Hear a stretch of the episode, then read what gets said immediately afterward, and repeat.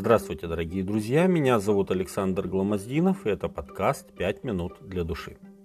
Победа над войском мадианитян была полностью божьим достижением. В то время как 300 бойцов Гидеона трубили и размахивали факелами в ночной мгле, Господь обратил меч одного мадианитянина против другого. Они стали в суматохе бежать и убивать один другого. Книга Судей, 7 глава, 22 текст. Вскоре к этим тремстам присоединились те, кого прежде отправили домой, а затем и ефремляне, которые отрезали мадианитянам путь к отступлению в районе переправы через Иордан. Книга Судей, 7 глава с 23 по 25 текст. После этой удивительной победы весь народ сказал Гедеону, «Владей нами ты и сын твой, и сын сына твоего, ибо ты спас нас из руки мадианитян». Другими словами, израильтяне предложили Гедеону стать их царем – но он решительно отверг эту идею и ответил, «Ни я не буду владеть вами, ни сын мой не будет владеть вами. Господь да владеет вами». В то же время, чувствуя расположение народа, Гедеон совершает шаг, который впоследствии очень сильно отразился на духовном состоянии всего Израиля.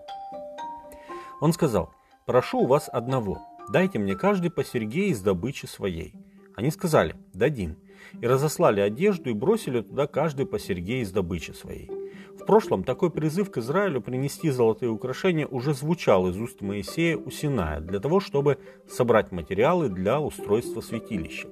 Тогда народ принес украшения, ранее выпрошенные у египтян. Книга Исход, 35 глава, 5 текст. Но было еще одно правило, установленное Господом при разделе военной добычи.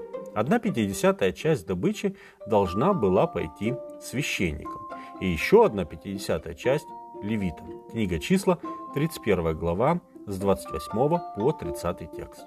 Это правило касалось и захваченного скота, который приносился в жертву, и различных ценностей.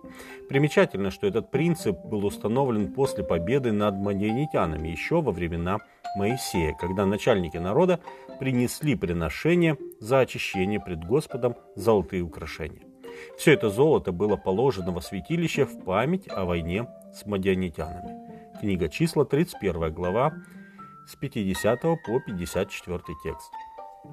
Гедеон собрал почти 20 килограмм золота и применил его для изготовления ефода, который он положил в своем городе Офре, и стали все израильтяне блудно ходить туда.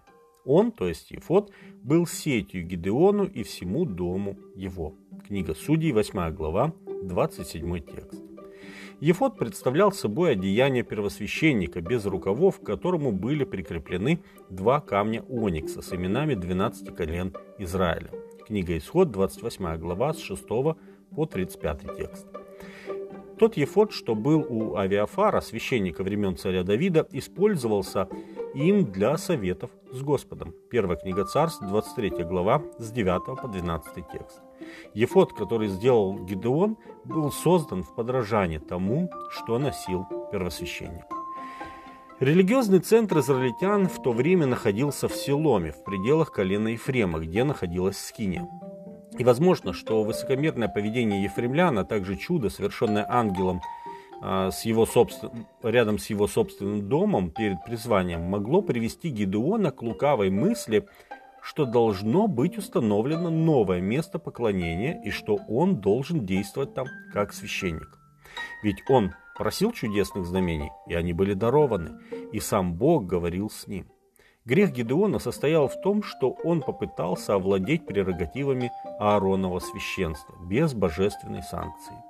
Это отклонение от истины подготовило почву для более широкого отступничества как среди его ближайших родственников, так и среди соплеменников. Таким образом, людей сбил с пути тот, кто прежде отвращал их от идолопоклонства. Гедеон, несомненно, не собирался отказываться от поклонения Богу, и его намерения могли быть самыми лучшими, однако его субъективное понимание относительно необходимости нового религиозного центра открыло путь к катастрофе. Если бы Гедеон продолжал искать божественного руководства, как он это делал раньше, он избавил бы свою семью и свой народ от многих страданий. История Гедеона является уроком и для всех нас.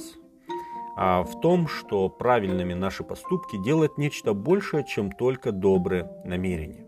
Более того, чем выше наше положение в обществе, тем более значительным будет влияние нашего дурного примера. И как следствие, более сильной будет наша потребность регулировать каждое наше действие в согласии с божественным образцом. С вами были «Пять минут для души» и пастор Александр Гломоздинов.